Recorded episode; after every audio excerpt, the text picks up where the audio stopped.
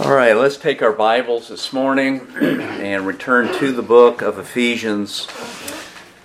We will be finishing up this section today. This morning, I want to speak on not grieving the Holy Spirit and what that is referring to. And then, Lord willing, this afternoon, I want to finish out with examples of speech that is inappropriate and speech that is appropriate. And you'll notice that in those illustrations, they are all attitudes of heart that are behind the things that we are saying. So I want to read Ephesians chapter 4, again beginning in verse 29. Let no unwholesome word proceed from your mouth, but only such a word as is good for edification according to the need of the moment, so that it will give grace to those who hear. Do not grieve the Holy Spirit of God, by whom you were sealed for the day of redemption. Let all bitterness and wrath and anger and clamor and slander be put away from you, along with all malice. Be kind to one another, tender-hearted, forgiving each other, just as God in Christ also has forgiven you. And you'll notice in chapter 5, verse 1, therefore be imitators of God. God in Christ also has forgiven you. Be an imitator of God in this. Walk in love. It really is a burden of mine to do the best that I can to really impress and engrave upon your hearts that the very first area of our sanctification must begin with our speech. I do think that when you talk about sanctification, or even if you talk about issues of holiness, people rarely go to their speech. They'll go to things like their attire or where they go, maybe even a particular translation that they love, but they'll go to all these areas of external appearances, and these are not unimportant. I'm not saying that at all. But they will not default and go to the attitude of their heart and what they are saying, which is an expression of their heart. Paul goes here firstly. And he does this because this is God the Father outworking the mystery of His will in our lives. The outworking of this mystery that we looked at in Ephesians chapter 1, which is the summing up of all things in Christ to the praise of the glory of His grace in the church through His Son, it begins with our regeneration. We must be born from above. We must be born again. We must have that second birth. But it continues to be outworked in our sanctification or our walk. And this sanctification and walk in which we are being conformed into the image of Christ really begins with the renewal of the spirit of our minds. Or in other places, Paul would refer to this as your inner man, or your heart, the very seat of your affections. I did not say emotions, I said your affections. This is where it has to begin in every area of our life. Because, brethren, we can have a proper appearance that betrays a wicked heart. The Pharisees were masters at this. And folks, it is our default to put on an appearance, and yet in our hearts be harboring malice and anger and wrath and unkindness, and justify it in our own minds as being okay. It has to begin with our inner man, because that is the source of our issues. And I want us to turn real quickly to Mark chapter 7 and just have us read here and see with our own eyes that our Lord agreed with that assessment. He's speaking to the Pharisees and Sadducees, and they had been holding to certain traditions and certain commandments of men. And they were upset because the disciples were not walking according to the tradition of the elders, but they were eating their food with impure or unclean, or we might say dirty hands. And Jesus confronts that, but in verse 14 of Mark 7, he calls the crowd to him again, and he begins saying to them, "Listen to me, all of you, and understand. There is nothing outside the man which can defile him, if it goes into him. But the things which proceed out of the man are what defile the man." Does everybody see that? He really puts an emphasis here because they were mistaken with this. They thought eating with dirty hands defiled the inner man. They thought that certain foods are what defile the whole body. And Jesus says, look, if you take in food, it goes where? Into your stomach, through your intestines, and out the body. It does not enter into the heart of a person. The heart is the issue. And folks, not only did the religious of that day misunderstand that, but you'll notice in Mark 7 and verse 17 that after he left the crowd and he enters into the house, the disciples questioned him about this. They too had a misunderstanding concerning this. And in verse 18 he said to them, "Are you so lacking in understanding also? Do you not understand that whatever goes into the man from outside cannot defile him?" Foods cannot what? They cannot defile you. Why? Verse 19. Because it does not go into his heart, but into his stomach and is eliminated. And then Mark puts this comment, "Thus he declared all foods clean." Verse 20. And he was saying, that which proceeds out of the man, that is what defiles the man.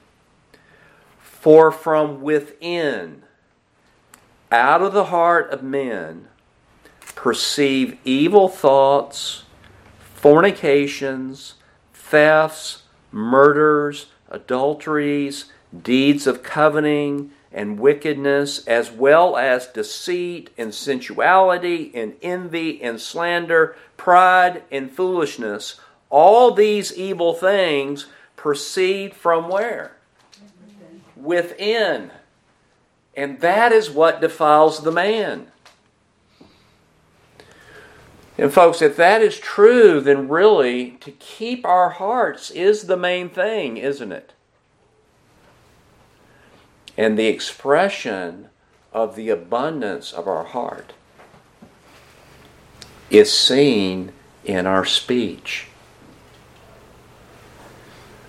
Our hearts are firstly seen in our minds as we speak to ourselves, and in our speech as we speak to other people. That makes this very urgent, does it not? that makes it very high on the priorities. That when we're talking about sanctify them through thy truth, thy word is truth.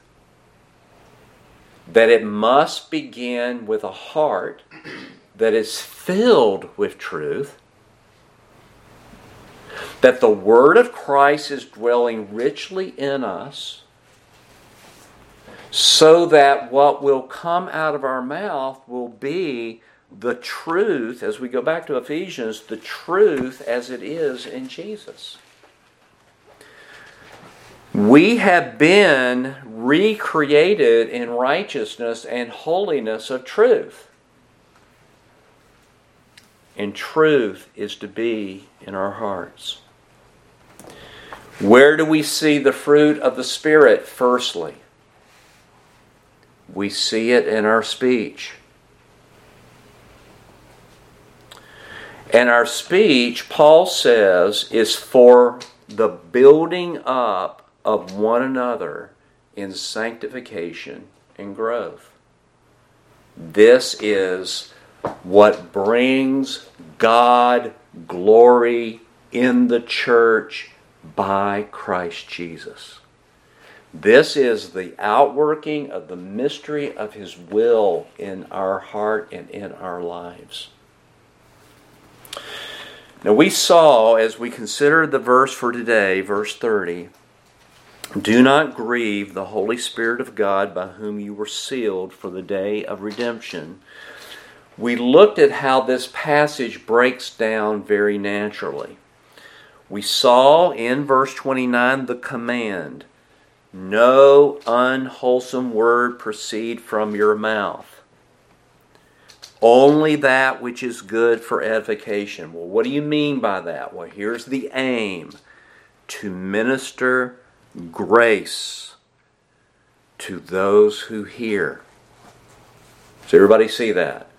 So the goal of this is my speech is to be conformed to Christ, so that when I speak to one another, and here the context is believers, when I speak to one another, I am speaking to one another for this purpose, your good.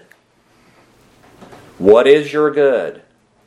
To serve, to minister, to serve you grace by the words that I am saying. And folks, the sobriety of this and the seriousness of this is because if we violate this, we can grieve who? The Holy Spirit. The Holy Spirit of God. Unwholesome speech grieves the Holy Spirit. And folks, that is no small thing.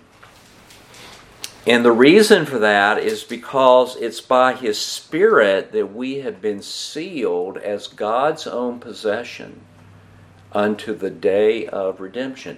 We are God's, we are not our own.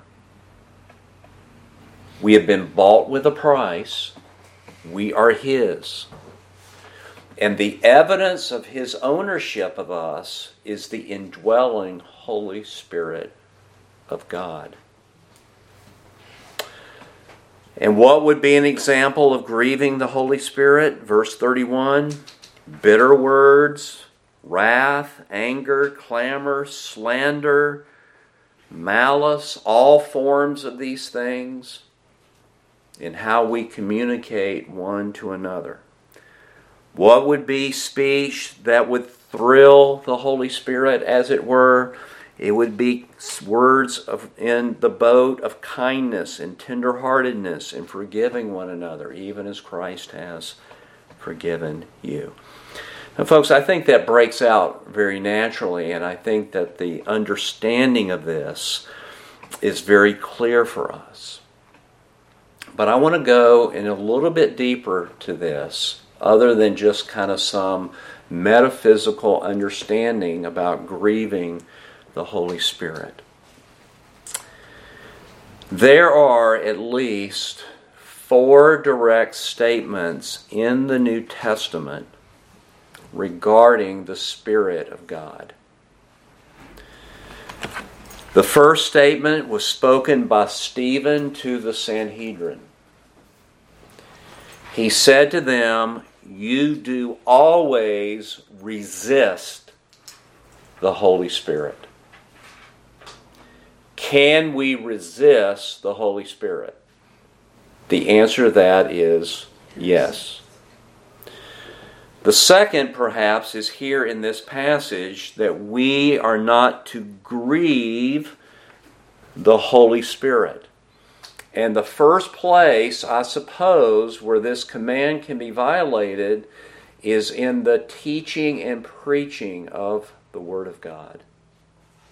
A man can teach and preach in such a way, though what he may be saying is accurate, and not minister grace and grieve the Holy Spirit. That's a sober thing for those who are in the ministry. But it is also applicable to individual members of a local assembly. Not only can we resist the Holy Spirit and grieve the Holy Spirit, in Ephesians 5 and verse 18, a passage that you are familiar with this, we have a positive. We are to be filled with the Holy Spirit. And then fourthly and lastly, perhaps, in 1 Thessalonians chapter 5 and verse 19, the Bible says, "Do not quench the Holy Spirit." Now, just very briefly, when we're talking about quenching the Holy Spirit, we're not talking about putting out God. Okay. What we're talking about is quenching or extinguishing His active working among us, perhaps firstly seen in our speech. And the reason why I say that is because in the Thessalonian passage, it might be referring to the reception of preaching and teaching. And we do know that the two Ephesian passages do deal with our speech. Be filled with the Holy Spirit, speaking to one another. So we have resisting the Holy Spirit, grieving the Holy Spirit, be filled with the Holy Spirit, do not quench the Holy Spirit. And folks, evidently we can do that, right? If the command is for us not to do it, then the implication is there is a strong possibility we could be doing it. Now, the sobriety of this is that we're not to grieve the Holy Spirit. What does that word grieve mean? Well, it has various nuances in our Bibles. It could be translated distress. Do not distress the Holy Spirit. I'm just trying to give you kind of a mental understanding of this. It could also be translated to cause pain. To cause pain to the Holy Spirit. And folks, the Holy Spirit is a person, is He not? You don't cause pain to a force. You cause pain to a person. It could mean to distress. It could mean to pain. In some cases, it's translated to irritate. And folks, we all know what it means to be irritated, right? Okay, to irritate the Holy Spirit. And even though it's not a definition, perhaps in our minds we might be thinking along these lines that if it really does mean to irritate the Holy Spirit, then certainly the phrase "don't provoke the Holy Spirit" would be applicable, right? Don't irritate, thereby provoking the Holy Spirit. And folks, what we do know is this, that useless, non-edifying speech in the church and among its individual members can irritate, provoke, distress, grieve, cause pain to the third member of the Godhead, the Holy Spirit of God. And folks, it is the Holy Spirit that is He who is present among New Testament congregations. 1 Corinthians says, in speaking to that whole assembly, he says, don't you know that you, plural, you all of you, gathered together are the temple of God? And later on in 1 Corinthians chapter 6, he's going to speak about individual members of that body. He says, don't you know that your body, your individual body, is a temple of the Holy Spirit? And folks, that is sobering, isn't it, to think about? That God has put this treasure in earthen vessels, clay pots such as we. And we are gathered together by that same Spirit of God to form local New Testament assemblies in which the Spirit of His presence is there in the person of the Holy Spirit. God is here. Now, folks, this phrase, do not grieve the Holy Spirit, might have a connection to a previous passage that we've already looked at. Look at verse 26. Be angry and yet do not sin. Do not let the sun go down on your anger. Now, note verse 27. Do not give the devil an opportunity. Does everybody see that? Both of those start out with what? Do not do this. And if there is a connection, since both of them are commanding something that we are not to do, that does deal with our speech, if there is a connection, then perhaps grieving the Holy Spirit provides the slanderer a platform in a New Testament assembly. And whether there is a direct connection, I do think that as you logically think about it, that is a possibility, don't you? That if I grieve the Holy Spirit, I'm providing a platform for the slanderer, the devil, to work within a congregation. If grieving the Holy Spirit provides the slanderer a platform, then the wholesome speech, edifying speech, would provide a platform for the Spirit of grace to work in our assembly. And folks, don't you understand, haven't you been reminded at this point that Paul begins his epistles with grace to you?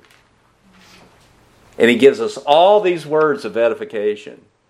And he concludes the epistle with grace be with you as you walk out that door.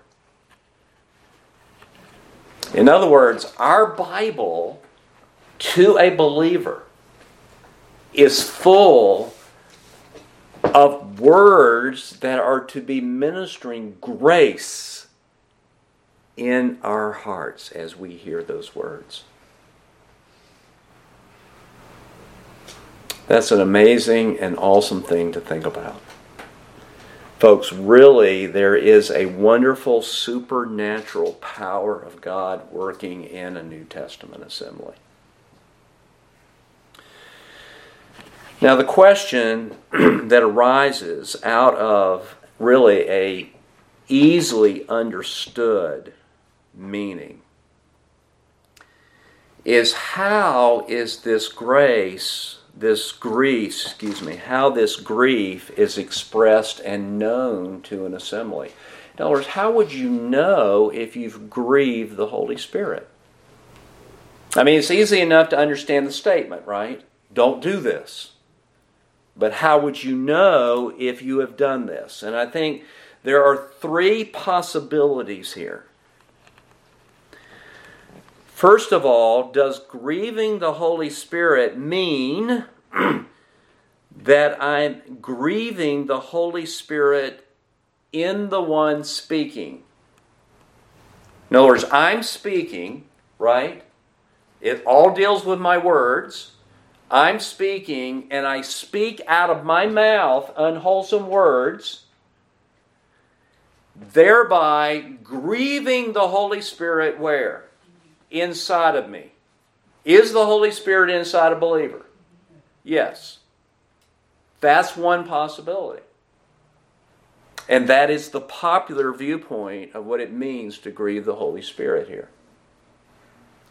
But there's a second possibility. And the second possibility is this, that by my words, I'm grieving the Holy Spirit in the person who's hearing my words. Does everybody understand that? In other words, I'm going to violate a scripture here for illustration. Okay, everybody understand? I'm violating a text. I'm transgressing a text when I do this, but I'm doing this so that we can help understand, and I don't believe the Lord will count it to me for sin. I look at my wife's talking to me, and I look at her and say, "That's got to be the stupidest thing I've ever heard. You're a nut to believe that."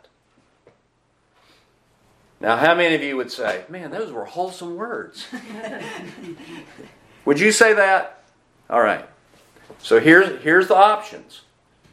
When I say those unwholesome words to her, I grieve internally by the Holy Spirit. Or when she hears those words, she's what?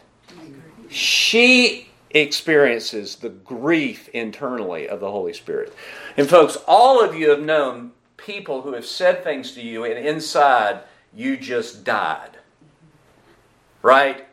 You experienced irritation, frustration, pain, sorrow by the words someone has spoken to you.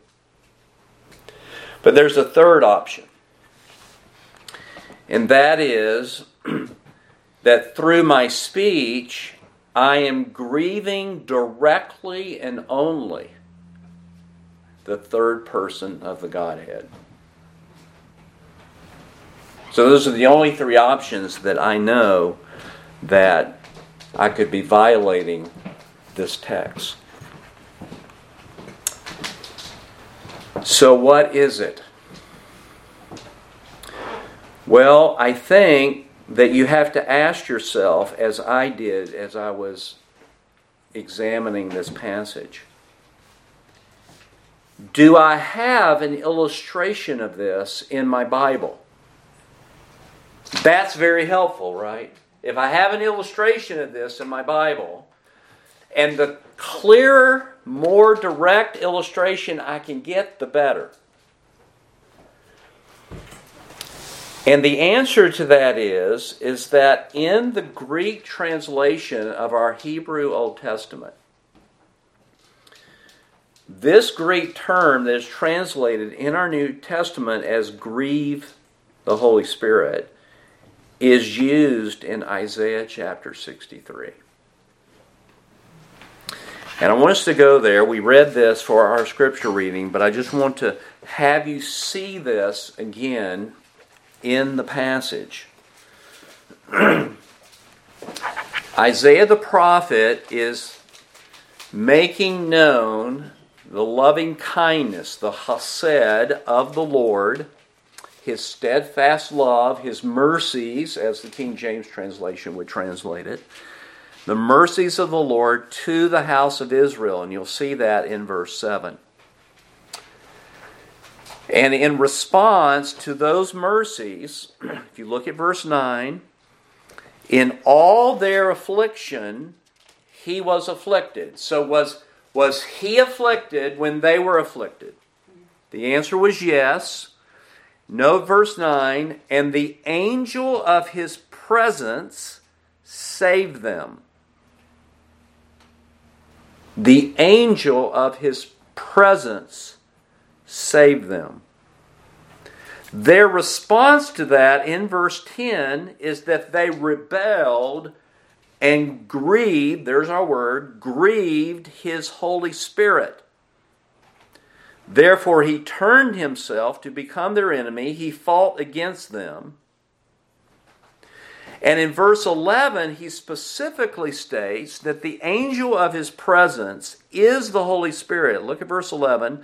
Then his people remembered the days of old of Moses. Where is he who brought them up out of the sea with the shepherds of his flock?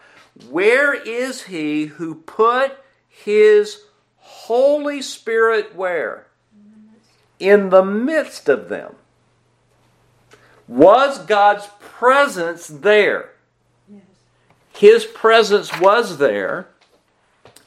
And folks, this is exactly what God promised to Moses. When Moses goes up on the mount in Exodus chapter 33, God told Moses in response to his forgiveness of those people, and yet he was going to visit their iniquity, but this is what he said to Moses. My presence shall go with you. Does everybody hear how God worded that? My presence shall go with you.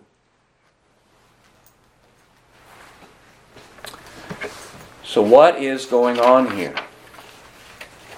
Well, this is a passage recalling the loving kindness of the Lord. What did he do? He saved that nation out of Egypt. Did he not? What else did God do? He made a covenant with them at Mount Sinai, did he not? And he took them as his own possession. And he put the spirit of his presence among that nation.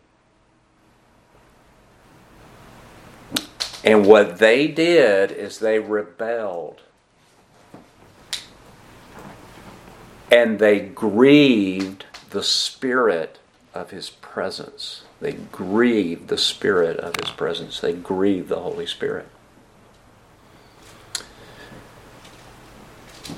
Now the question is, how did they rebel? And how did they grieve the Holy Spirit? Well, we have help here with that. I want you to turn to the book of Numbers, chapter 14. The book of Numbers, chapter 14.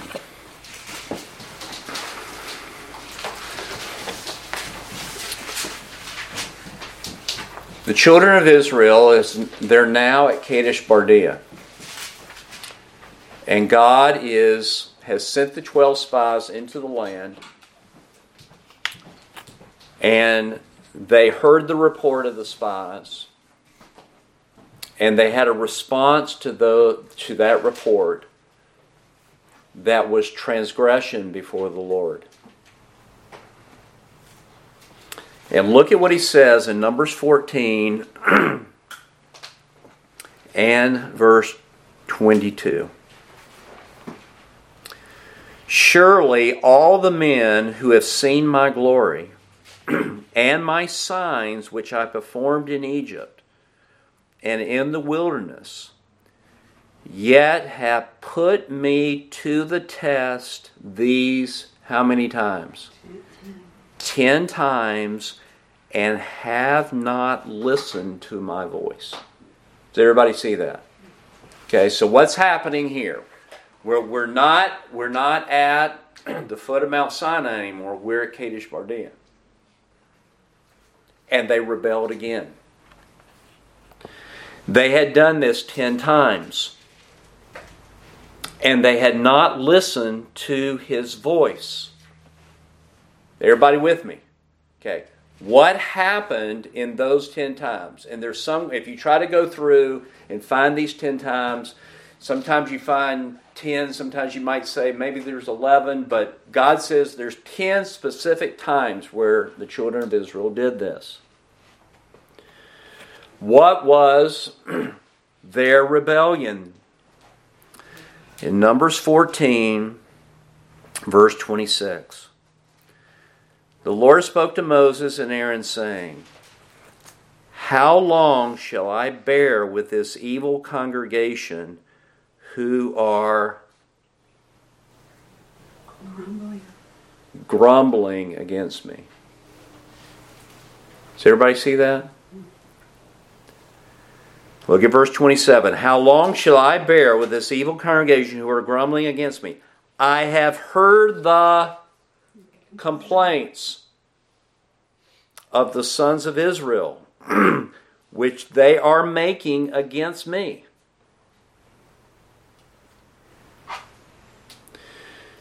Now, folks, grumbling and complaining deal with speech that is expressive of our hearts, is it not?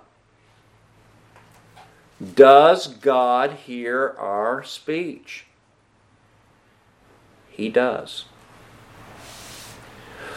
And to grumble, to complain, is speech that is against the Lord. Against the Lord.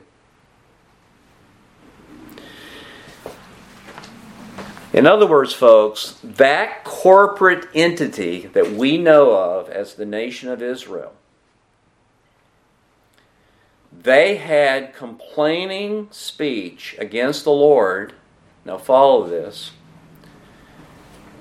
due to the circumstances the Lord brought into their lives.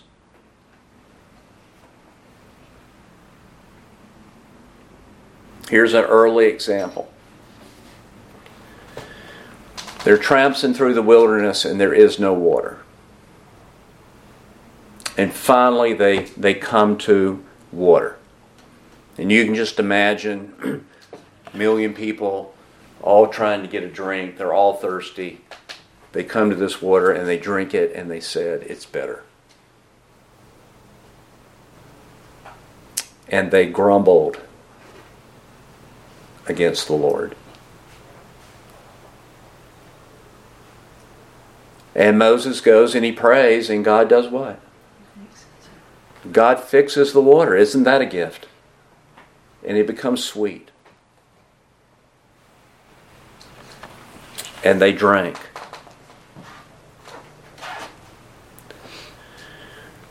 They were complaining against the providential circumstances that the Lord had brought in their life. Now, folks, let's just be honest with ourselves. Can we not be honest about this? That I can see myself in the same grumbling spirit that they had. No food in the pantry. Grumble.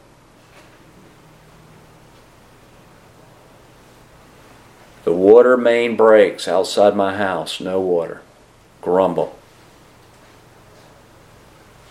Can you see yourself there? I can see myself there. I'm not any better than they are. I can see myself complaining by saying, "You know what you want me to do is too hard. There's giants over there, and they're mean and fierce," and complaining.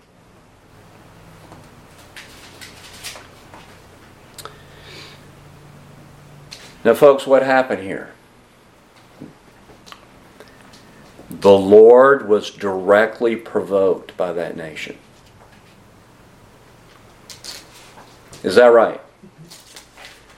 Who else was provoked? Moses was provoked.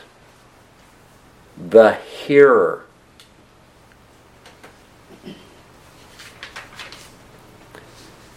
You know who wasn't provoked? The speakers.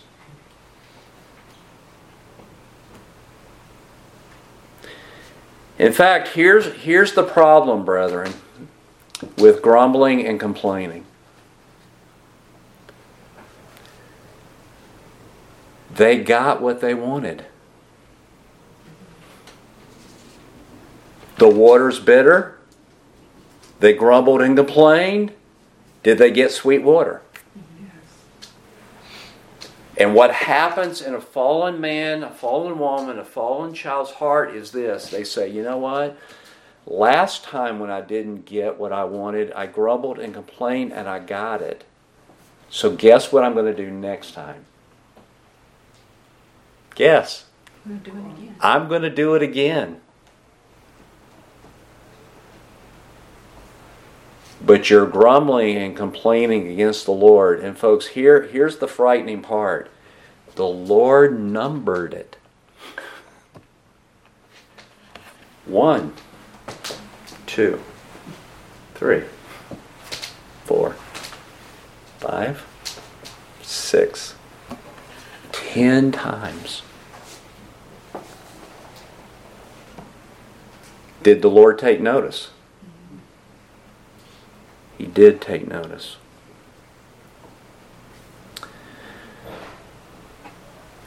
And folks, this sin is so prevalent among the professing people of God that Paul would write in 1 Corinthians chapter 10, "Do not grumble as some of them did and were destroyed by the destroyer."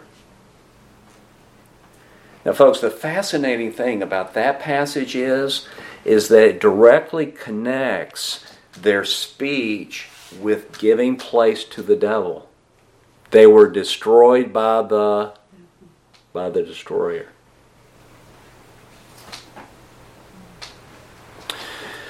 Or this, in Philippians chapter 2 and verse 14, in response to God who is working the to be willing and the to be doing in our own midst and lives, Paul says, "Do all things without grumbling or disputing, so that you will prove yourself blameless and innocent, children of God above reproach." Folks, can our speech bring to us reproach and blame? It can. And 1 Peter mentions something similar when he says, look, if you're going to speak, you do it as one who is speaking the oracles of God. We're to speak truth.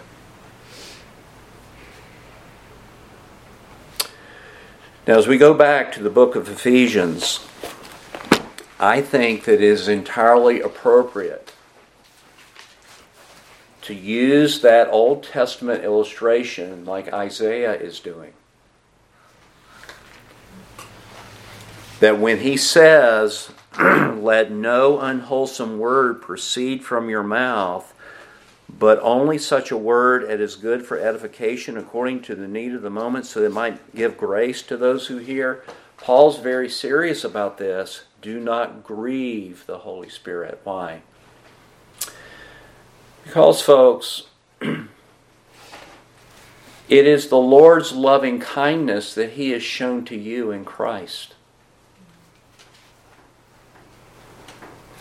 He has saved you and me from the bondage of sin and death, has He not?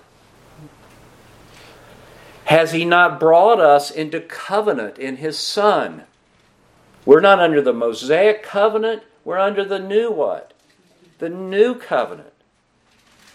And not only that, but we're one. We're union in Christ Jesus. We are members of His body, and He is in us, and we are in Him. We are not to rebel against this loving kindness by the things that are in our heart and come out of our mouth and grieve the spirit of His presence. His presence is here by the Holy Spirit.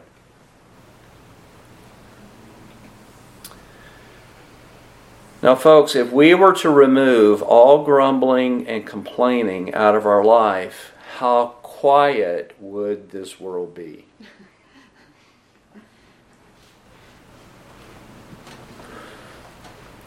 How quiet would you be?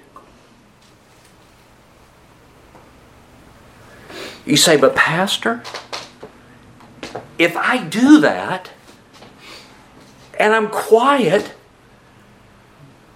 what can I talk about?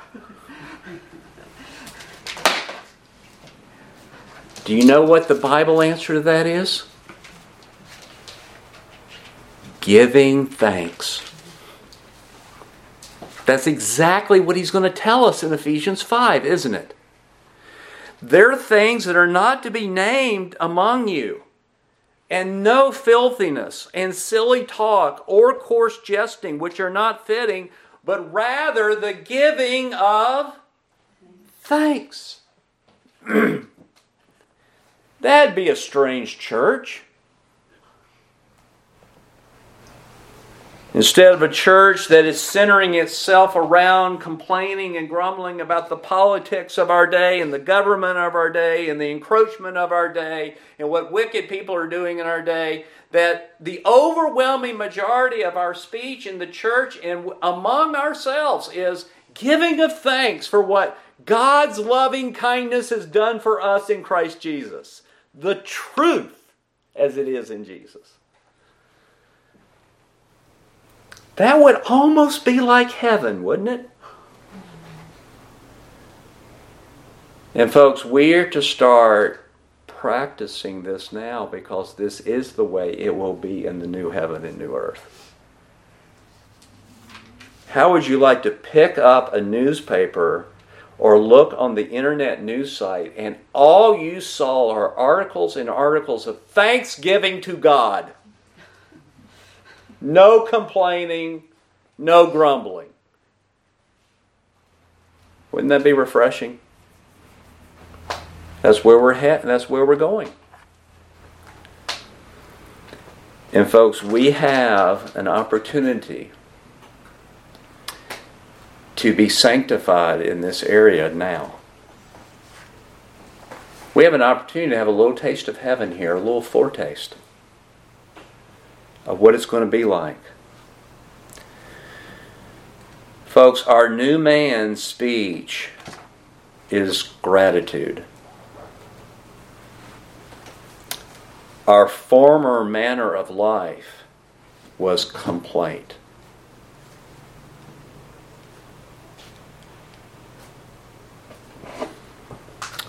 So I go back to my question. Can a church or an individual directly grieve the Holy Spirit? That was one of my three options. What do you think the answer to that is? Yes. However, in the passage, I think that the grieving of the Spirit of God is the Spirit within the hearer. Why would I say that? Because in the Old Testament illustration, they did directly grieve the Spirit of God himself. But who else got grieved? Moses. Because every time he heard this, he had to fall down on his face before God and plead with God to have mercy and kindness to these grumbling people, didn't he? He's the hearer of what is going on out there.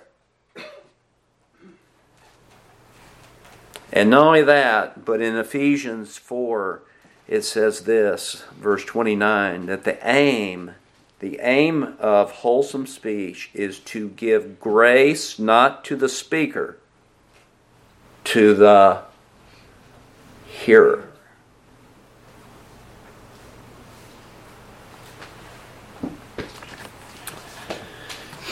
Can the Spirit of God within the speaker be grieved? Yes. And the answer to that is yes, but only a Spirit-filled believer. And folks, you know what that's like, right? You say something and you wish, well, you just want to take your hands and bring all that back. Stuff it back down in there. Okay, dispose of it. Okay, you're walking, the words of Christ are dwelling in you richly. You didn't respond appropriately, and you knew it when you did it. Okay, but folks, when people are really grieving and complaining, they think they're justified in their grieving and complaining, and they don't feel anything about it because they're walking in pride and hardness of heart.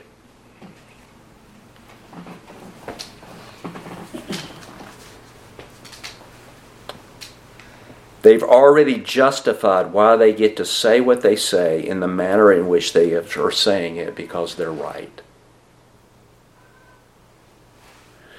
So there is a sense where it can encompass all three of my options, but I think in Ephesians the emphasis seems to be on the internal response of the hearing believer. And I just want to quickly say there are other things that can grieve the hearer that are entirely biblical. They could be brought under conviction about something that would cause grief through their conscience. So there's other things. Now, folks, I want to bring this down to an invitation.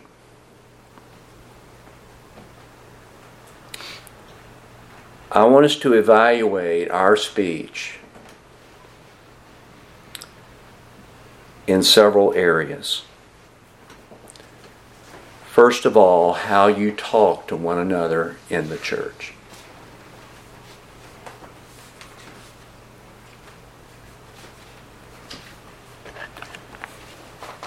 Are you a complaining person who loves to get other people complaining with you?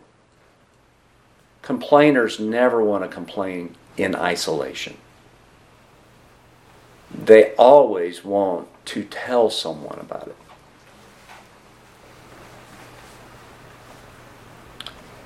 Now, I'm talking about a grumbling and complaining spirit. I'm not talking about there's things you have to talk about that aren't good things. There's realities that are out there. But you have to have a right what? A right heart about it and speak about it properly.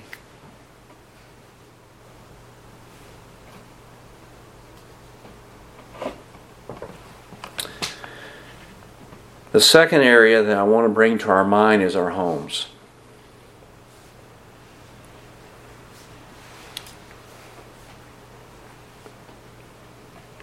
And parents, I want to start with you first.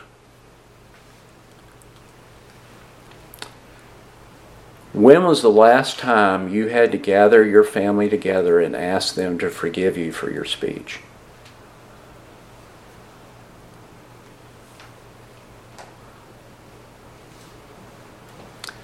Some of you could honestly say you've never done that. And that is not good.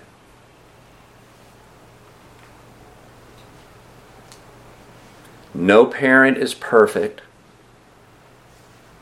I don't know of any. And you're going to say things that you shouldn't say. You're going to say it in ways that are not edifying and ministering grace to your children.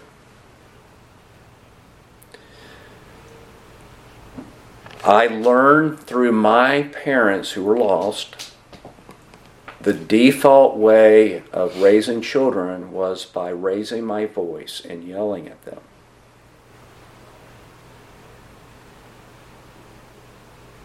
And it took many years for me to even begin to understand that there was a way that I was to speak that would be edifying and not destructive in my home.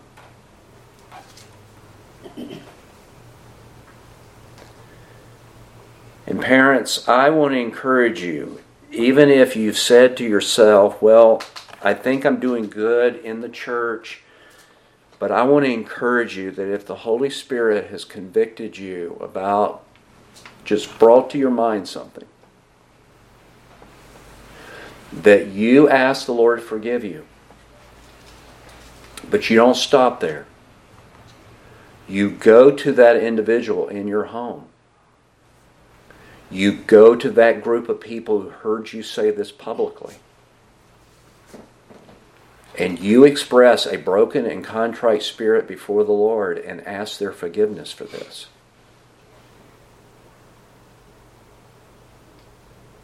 That is critical in our homes.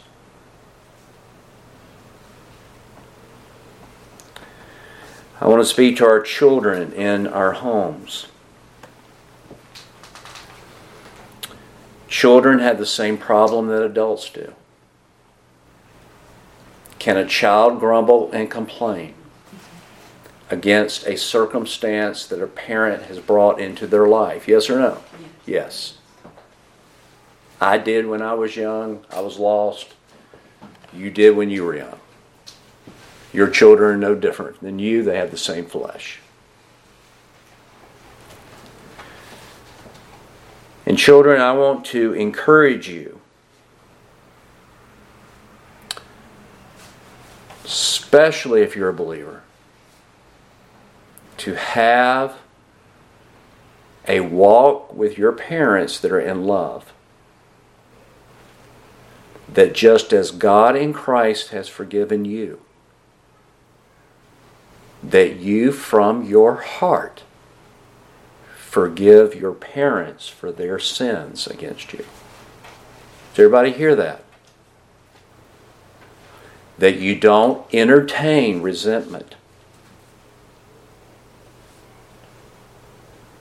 anger, judgmental spirit. And if you're a child and you've done that, regardless of your age, and the Holy Spirit has brought to your mind something, if it's private and all you've been doing is fussing and grumbling inside, well, the Lord heard it. And go to the Lord only. But if you've expressed it to other people, if you've expressed it to mom and dad,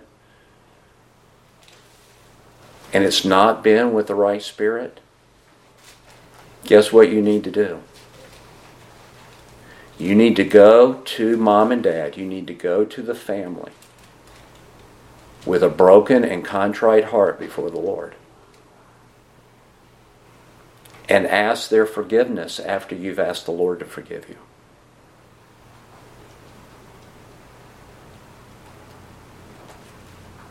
And folks, that would be repairing in our homes.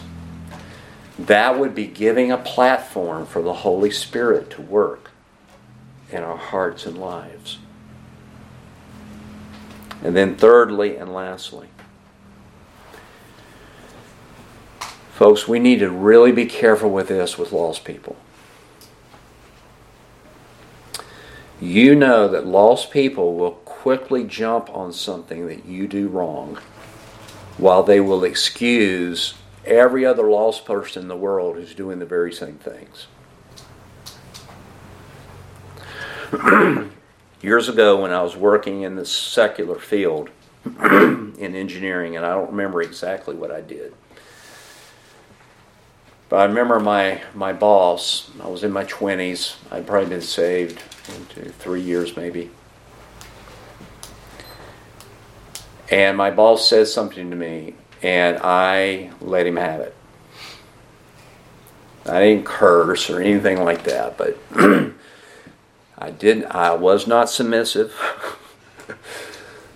And I just contradicted him. And I walked away and went back to my desk and got to working, and boy, the Holy Spirit just boom. And I immediately asked the Lord, forgive me.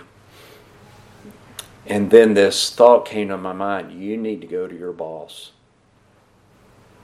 And you know what my response was? No, not that.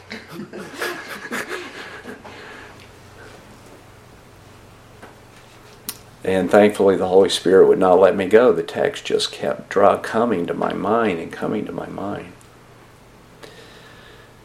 And my boss's name was Randy, and I went to him and I said, Randy, can I talk to you a minute? So we went off in a room. And I just was very honest with him. I just said, I was wrong. I sinned against you.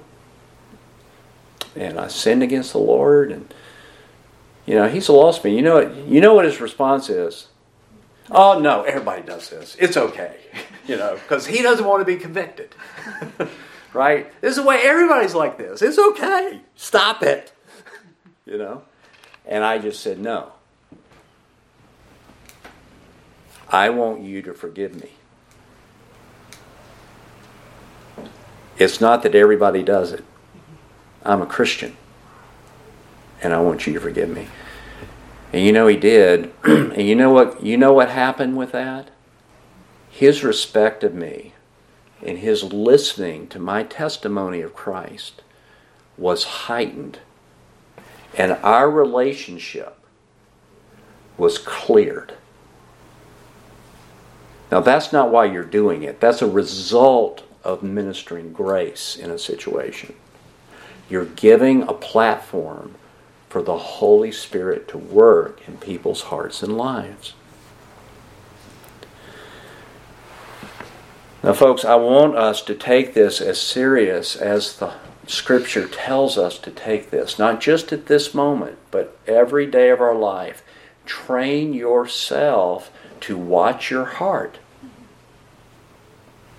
and watch your speech. Will you fail? Yes. But the Lord is forgiving. And a congregation is forgiving. And you know what I found with children, especially younger children? They're forgiving. I remember I had to wake up my 7-year-old child one time because I couldn't live with myself and live with the Lord for something that I had done to him. And I remember I woke him up and he's kind of in a fog. He's like, you know, yes, Dad. And, you know... And I waited for him to kind of clear and awake a little bit, and I just laid it all out, and I asked him to forgive me with tears. And you know what he did? He threw his arms around me with tears and said, I love you, Daddy, because I had transgressed against that child. And I had given an opportunity, a platform, for the devil to work in that child's life. And folks, we need to take that very, very seriously in our own hearts and lives. Let's bow our heads in prayer. And I'm not going to ask for a raise of hands.